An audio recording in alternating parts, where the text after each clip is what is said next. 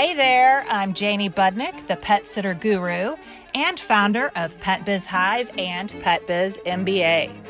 The Pet Biz Hive podcast is a space for pet business owners to still get all those things done while getting some tips and business education in their ears. So pop in an earbud and get ready for the buzz. Everyone, and welcome to week two of the management series. This week, we are going to be talking about preparing uh, all of your back office and preparing yourself, of course, to bring on some sort of an administrative person. And we will also talk a little bit about using a virtual assistant or a VA if we go back and we think about what we talked about last week, we established um, in our initial Are You Ready week one video that you have your systems in place. You have determined that you do need someone to help you administratively. You do have enough business. You know that you can financially absorb the additional costs of having someone helping you with the back office. Uh, breaking it down to if you just need someone to help you with scheduling, if you need someone specifically to help you with office tasks, or if you truly do need a manager to oversee your operations as that next step, getting you from working every day in your business to being the visionary that you should be in a rapidly growing business. We established all of that last week along with numbers. If you did not get the opportunity to watch that, back on up and watch that first because that will make all of this make that much more sense. So I've got some notes down here. I'm just going to be looking at. Uh, so we did mention, of course, you can choose part time or full time. In that week one video, kind of talked about a really good flow as you're building up those positions to help you in the office with your management layers. Uh, so you can go part time, full time. You can just have that person who is solely responsible for the scheduling aspect of your services. You can go full bore with a manager to deal with onboarding, hiring, so many different opportunities there. And of course, there is the option in the market today of hiring a virtual assistant, which I do see is becoming more and more popular in our industry. So at this point, we need to start preparing for someone. Now, this is not just throwing it out there, putting an ad up, and hiring anyone that passes the mirror test. That is going to be very unsuccessful and is going to be a nightmare for both that person who is looking for a job that is going to fit their passions and their purpose. And it is also going to be probably about one of the worst time wasters that you have ever had. Believe me, I have been there let's go ahead and look back at some of our questions that we had last week. So, determine what your skills are. Um, I would say probably write down a list of individual tasks that you have each week, each, well, daily, weekly, monthly, those repetitive things that you do all the time.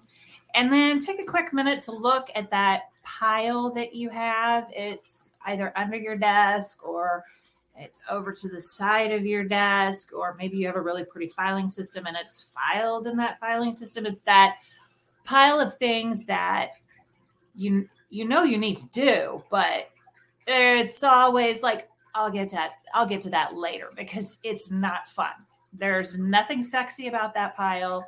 Uh, maybe you are not a spreadsheet person and it requires you to look over your financials and a spreadsheet and make sure that it's approved before it heads out. Maybe it's um, some people that you need to call and you just really don't like getting on the phone. So you haven't hit that yet. You know, maybe it is just those back office things that are not up front in your business. Um, maybe just dealing with the pets is what you enjoy and is your passion. And those are like kind of the things that, uh, you know, my accountant deals with that. Or, um, yeah, I'll get to that eventually. Or, yeah, I really know I need to do that marketing thing, but I just don't even know where to start. So all those things get piled to the side. So what are those specific tasks? So you'll have your list of your tasks that you do yourself on that weekly, um, daily, weekly, monthly basis. Then you have that like snake pit over there that you keep ignoring, but you know you need to do. Uh, what do you enjoy most out of those? Typically, the things that are in your snake pit are the ones that you just don't enjoy doing, you don't have time doing. And sometimes those are the best ones that you can try to incorporate into a new position.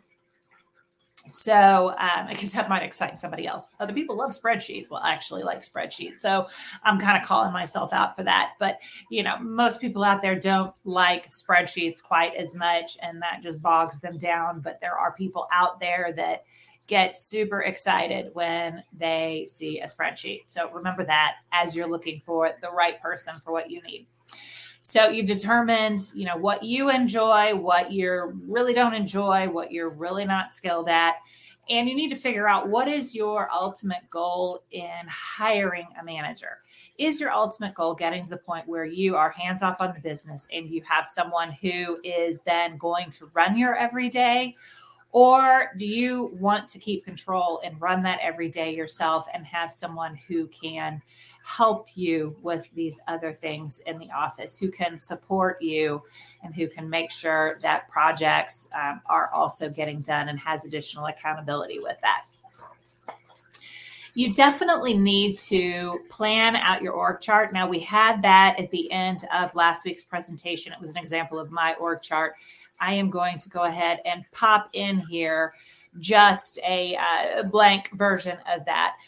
Um, so, with this org chart, this is a, a, bit of a combination of different org charts that I've seen out there um, for you know a fair period of time. Org chart got a bad name, organizational chart, uh, because they could be so dry and crusty.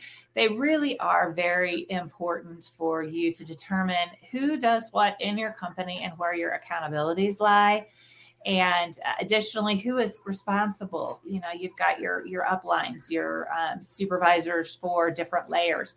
What you really want to do is take some time to sit down and think of your company in five to ten years. Where do you want to be in the industry with your company? Are you wanting to have a full full deck of people who are able to control every aspect who each have their accountabilities and responsibilities and they know what they're supposed to be doing and they are working in their zone of genius in their positions which is creating an amazing company culture of support for your entire team. Is that what you want? Do you want to be that visionary the person who is able to start new things and um, have new fun passion projects and can really branch out and figure out what the next big step is for your company. Um, so, do you want that, the full thing, or do you want to just stay small? Some people want to stay with a small team, and there is no right or wrong in this. It is what is going to fulfill you and ground you in who you are, what your purpose is here. So take a quicker look or a deeper look in there. So I'm going to look at my sheet because it's a little hard to squint at that. So your visionary is typically your founder. Um, usually has 10 new ideas every week. Um, that's pretty much me. So um, I need I need an integrator, that person that can help me take those fabulous ideas that I have, bring the right ones out of the clouds down to the ground so they can actually be pushed forward as initiatives and projects in the company. So that integrator position, now in a lot of companies, the visionary and the integrator is you. In smaller companies, every single one of these boxes on here has your name on it until you start that layering. So the integrator harmoniously integrates the major functions of the business, has the unique ability to run the day to day, and integrates all of the different functions of the company. So the integrator is the glue when you have a management team. Uh, then, of course, there is your sales and marketing division, operations, your people, human resources, and your financial area. So take some time. What is this going to look like for you in 10 years? Right now, if you are in that starter grower phase, you might just have your name on every single one of these boxes. But the first one you start to feel fill is your field staff under operations. You start to bring in employees to help you in the field. Uh, client onboarding, um, any of your registration, new client meetings, meet uh, meet and greets, whatever you call them. Uh, that's your client onboarding. So that might be you right now that is doing the uh, new client appointments. That might always be you. You might choose to have that face to face to face time with every client. You might have your staff eventually do that. You might eventually have managers do that. So you start filling in these boxes as you grow. Uh, when you get to that point, then you take your name off and you put the person responsible's name on there. Um, so that is just a bit of an example. I want you to take some time and go into each one of these areas and picture what you want to have that developed as and start backing up from there. Uh, you know, perhaps the next thing you really want to do is have someone who can just help you with uh, HR uh, maybe your biggest challenge right now is finding someone who can um, process the applications, who can assist with interviews, uh, possibly doing Zoom interviews, uh, can get people through the point to where you can make that final decision and then they can be responsible for the onboarding process. So perhaps that's perhaps that's what you want. Uh, maybe you need somebody under the operations hub. You're just tired of doing evenings and weekends and having the phone attached to your ear at all times. So maybe you do want to hire an on-call assistant manager. So, you know, as you start filling those in, you know, make a goal like in the next six months, I want to have someone who is helping me with onboarding new employees. Uh, start to look at your internal team if you do have one to see if anyone really rises to the surface and you could possibly promote them uh, to those positions when you're thinking about the next position that you do want to fill, uh, whether that is again just part time, full time, if it's just someone who is doing administrative office work for you, like perhaps helping with the onboarding, someone who's actually doing your scheduling, or a full blown manager, you want to onboard them well. The most important thing when you bring a new employee on, and I've spoken about this before in the hiring series, is making sure you do it well because if you do not if you are not clear with your expectations and detailed with your onboarding process you're going to both fail together on it. It's going to create a real disappointment and um, you're not going to meet expectations as to what that position is supposed to be for either one of them for either one of you because if you can't communicate your expectations they aren't going to be able to meet them so, when you are looking at uh, developing those expectations, I've spoken about this before, you need to outline your KRAs for the position. So, KRAs are really key result areas. That is the high level responsibilities that this person is going to be in charge of. So, let's take uh, bringing on that part time HR manager. Uh, maybe their KRAs are um, taking prospects through the hiring process uh, to the hiring phase. And maybe another one is successfully taking them through onboarding, uh, scheduling them with ride alongs. So you would have all of these different key result areas that you want them to be accountable for. And then you want to also have KPIs, which are your key performance indica- indicators. Those are uh, how you can see that they have met their key result areas. So you will, um, you know, have like perhaps a survey at the end where your new hire gets the opportunity to um, explain or gets the opportunity to give you feedback on your hiring process and you know how clear the onboarding was and the different steps. So that would be maybe one of the KPIs for your new position is that the uh, new employee actually feels like the process went well and was satisfied with the way they were taken through the system. So those KPIs are um, are definitely just a metric to make sure that they are hitting what their accountabilities are. Uh, maybe another one of their key results areas is that you are you maintain uh, well staffed across your territory and one of those KPIs is a measurement of the number of uh, part time or full time staff that you need in different areas of your territory. So uh, you want to have all of those outlined and clear for them. I'll go ahead and take this off. Uh, one thing that, that we use a lot of times is a 30, 60, 90 onboarding plan, which is detailing what the expectations are for 30 days, 60 days, and 90 days. Of course, 90 days being that typical three month benchmark of kind of a probation onboarding period until you really have someone who should be efficient at functioning in their position. So, write out just a little chart of what the actual expectations are. This is a good project for you before you hire someone so you have outlined what your reasonable expectations are uh, that they should have accomplished within the first 30 days, 60 days, and then 90 days of being very independent because you do want to have this ready because this will empower your new employee. It will let them know what your expectations are very clearly and how to meet them because you are going to have on these uh, 30, 60, 90s, you're going to want to have actually what the uh, the goal is, what you want them to be able to accomplish.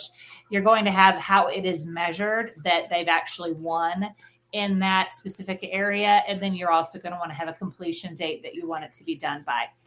Say understanding your um, understanding your onboarding process that you think that they can get that complete within the first 30 days so you want to detail that you know they need to have the entire maybe use uh, one of the online softwares they need to have that completely up and functioning as a, um, a hiring funnel. They need that functioning within the first 30 days and understanding it and managing it completely on their own. So that's what you want to outline in that 30 60 90 system. Uh, and then also with your SOPs, I mentioned that last week. Of course, everybody should be working on those. We are working on those big time in the Pet Biz MBA membership this month also. And I'm working on it personally. It's an evergreen project, something you always work on, but most important is that you get started on your SOPs. And uh, with those SOPs, you want to uh, take apart the sections that this manager needs to have access to and make sure it is very clear how it is written out so they can do things in your absence and not have to ask you a question every minute of the day. Um, make sure that they have all the tools that they need to do their job well. So make sure they have their area of the SOP that is uh, pertinent to them ready and available.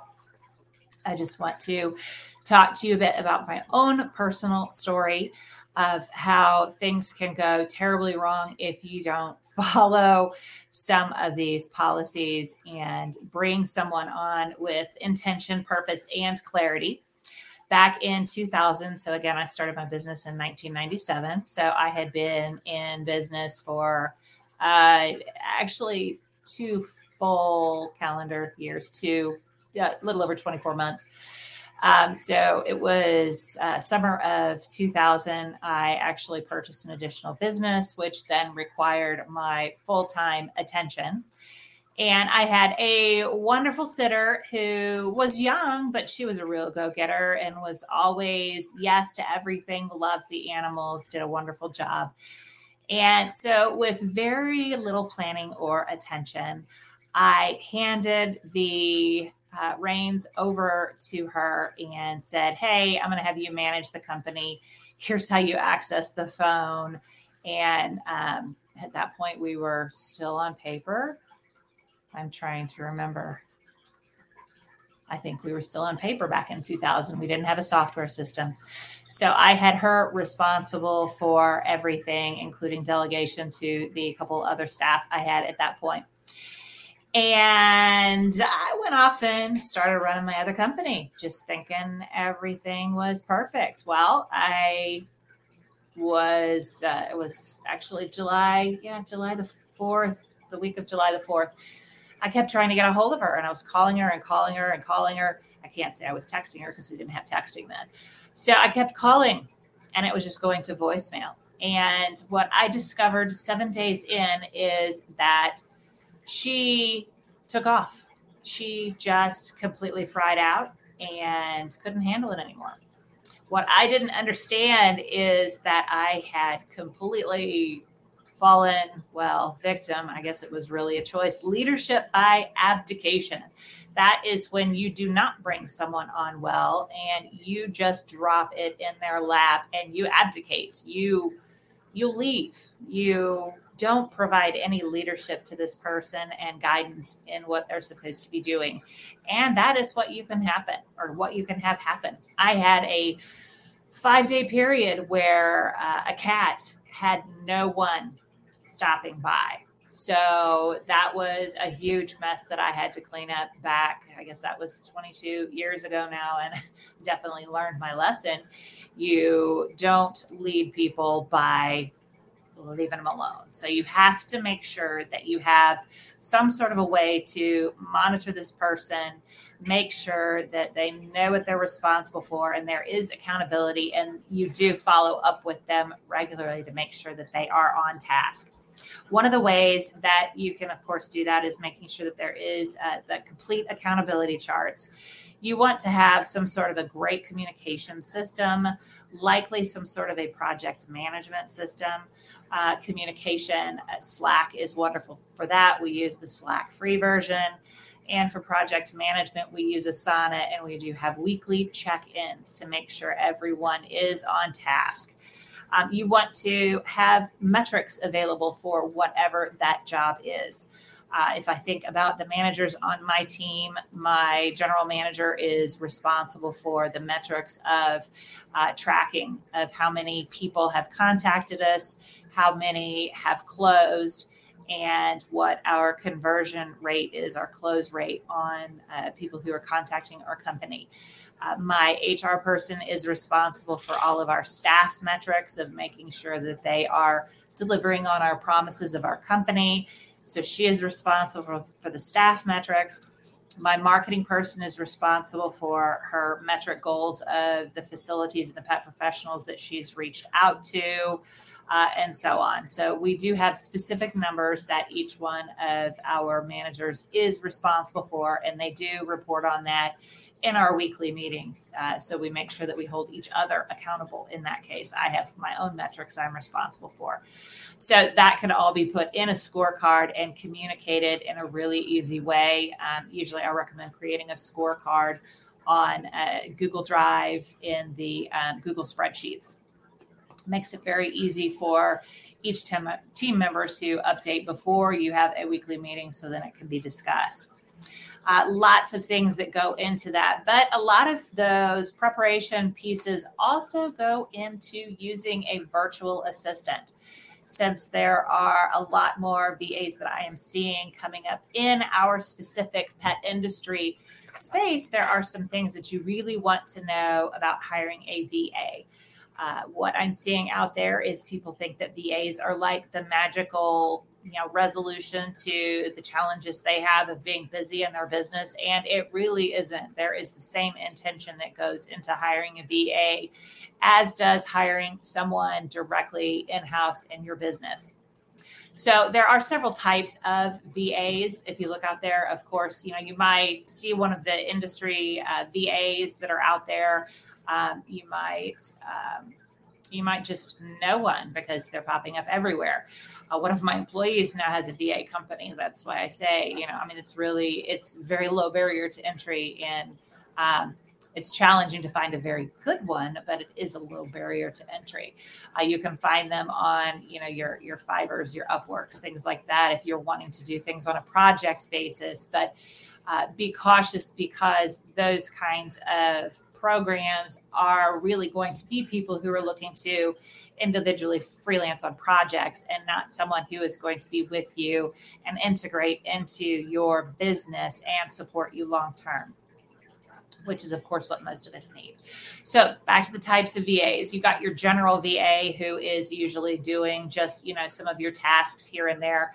Might be someone who is, you know, managing your email, helping you with schedule, that kind of thing. You have your executive VAs. Um, those are usually high level when you have a large team that you're managing and just a lot that you deal with in general and they can keep your schedule they can book things for you um, definitely controlling every aspect that you have going on to keep you personally running well um, in your company you can have of course your graphics vas who are you know they're working for you whenever you need certain things done perhaps a content person, you know, they can work virtually with you. I have a, a content VA who I contract to work directly in my uh, content marketing and content writing.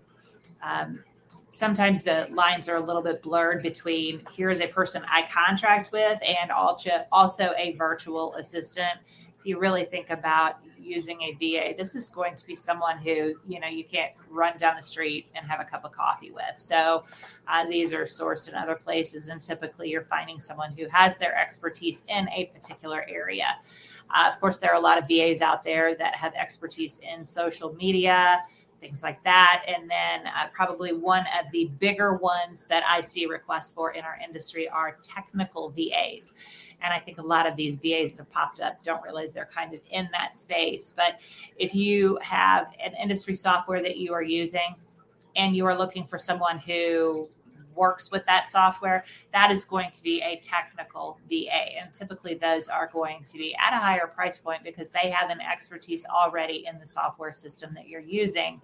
And it's much easier to integrate them into your operations. Additionally, because of their expertise, they might have shortcuts or no ways to help you use your own software better. It's the same situation if you're using a, a CRM program, or maybe if you're using um, QuickBooks, there are QuickBooks certified bookkeepers. They have that additional expertise of how to specifically work within that software program to be more productive and give you better results.